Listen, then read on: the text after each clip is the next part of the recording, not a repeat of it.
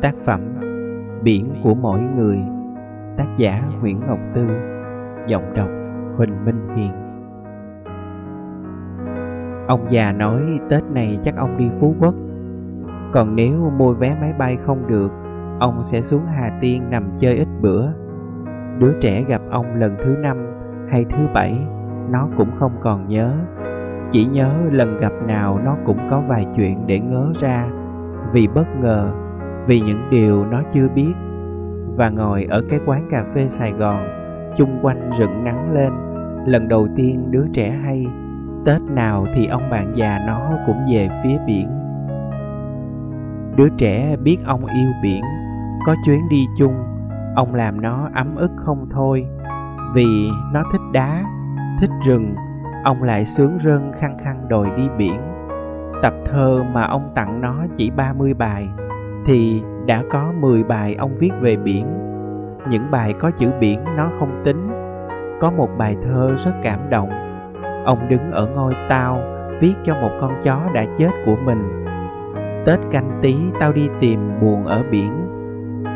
Mày đau nằm liệt ở góc nhà. Đứa trẻ thích bài thơ này và cứ nghĩ ông bạn già đi biển chỉ vì không muốn nhìn thấy con vật gắn bó với mình đau đớn lìa đời nhưng quá ra, năm nào ông cũng đi. Lúc thì nha trang dũng tàu, khi thì mũi né, phú quốc. Sáng mồng một, ông đóng cửa, khép rào và làm một chuyến đi tới mênh mông. Đứa trẻ hỏi, rồi chú làm sao? Ông già cười, chầm một bình trà ngồi uống ngó biển chơi.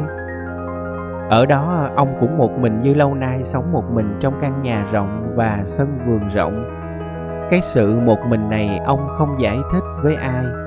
Ông yêu, vẫn yêu nhưng một mình thì vẫn một mình.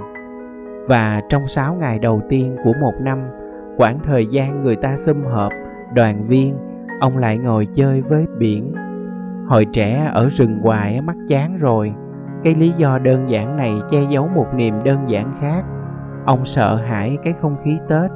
Khi mà sự gặp gỡ sự trở về của mỗi người đều soi chiếu, nhắc nhớ nỗi cô đơn, xa vắng con người. Đứa trẻ dĩ nhiên đoán được, nó tợp ngụm cà phê, ngồi ngẫm ngợi, bỗng nhớ tới ông già khác, cũng là bạn thiết của ông bạn này, cũng một đặc trưng cho mẫu người sợ hãi tết. Năm nào cũng đưa ổ khóa cho hàng xóm khóa cửa ngoài giùm, rồi trốn ru rú trong nhà giật giờ như một hồn ma. Ông chỉ đặt bốn cái ghế ở phòng khách của mình như một quy định ngầm. Đoàn nào kéo tới năm bảy người. Ông tái tê vì khó chịu, càng khó chịu hơn khi mình lui cui bày biện một lúc thì khách đứng lên ra về, để lại mấy đĩa bánh mứt chưa ai chạm vào. Những tách trà chưa ai ghé môi.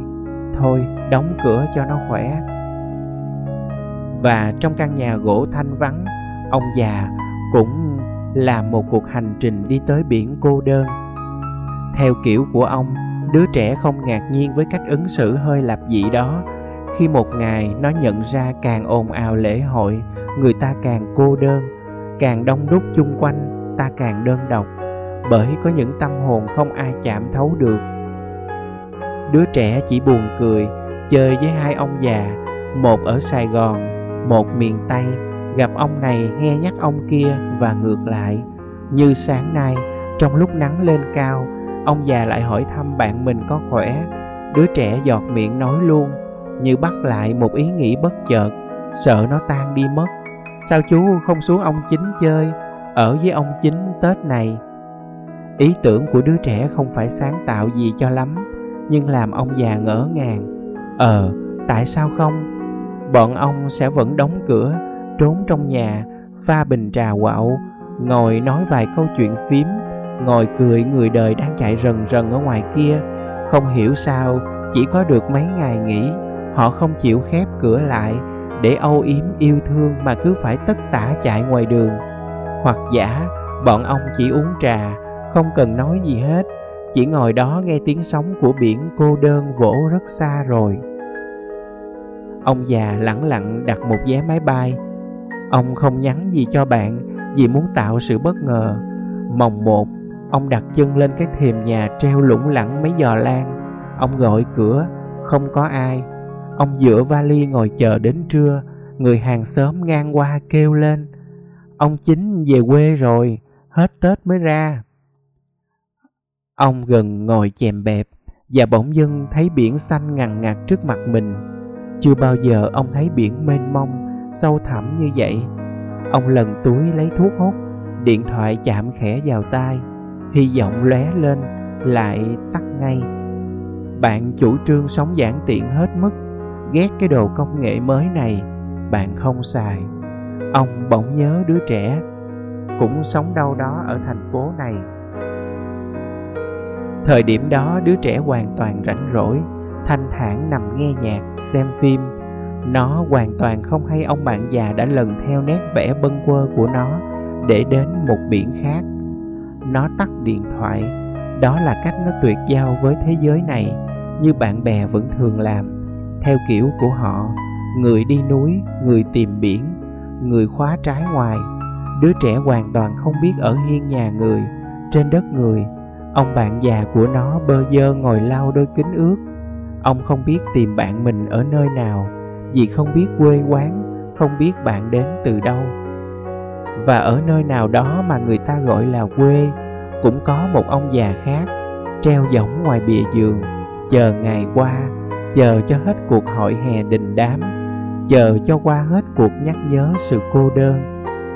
Họ sống với biển của mình lâu tới mức lúc cần tìm người họ hoàn toàn mất dấu tích của nhau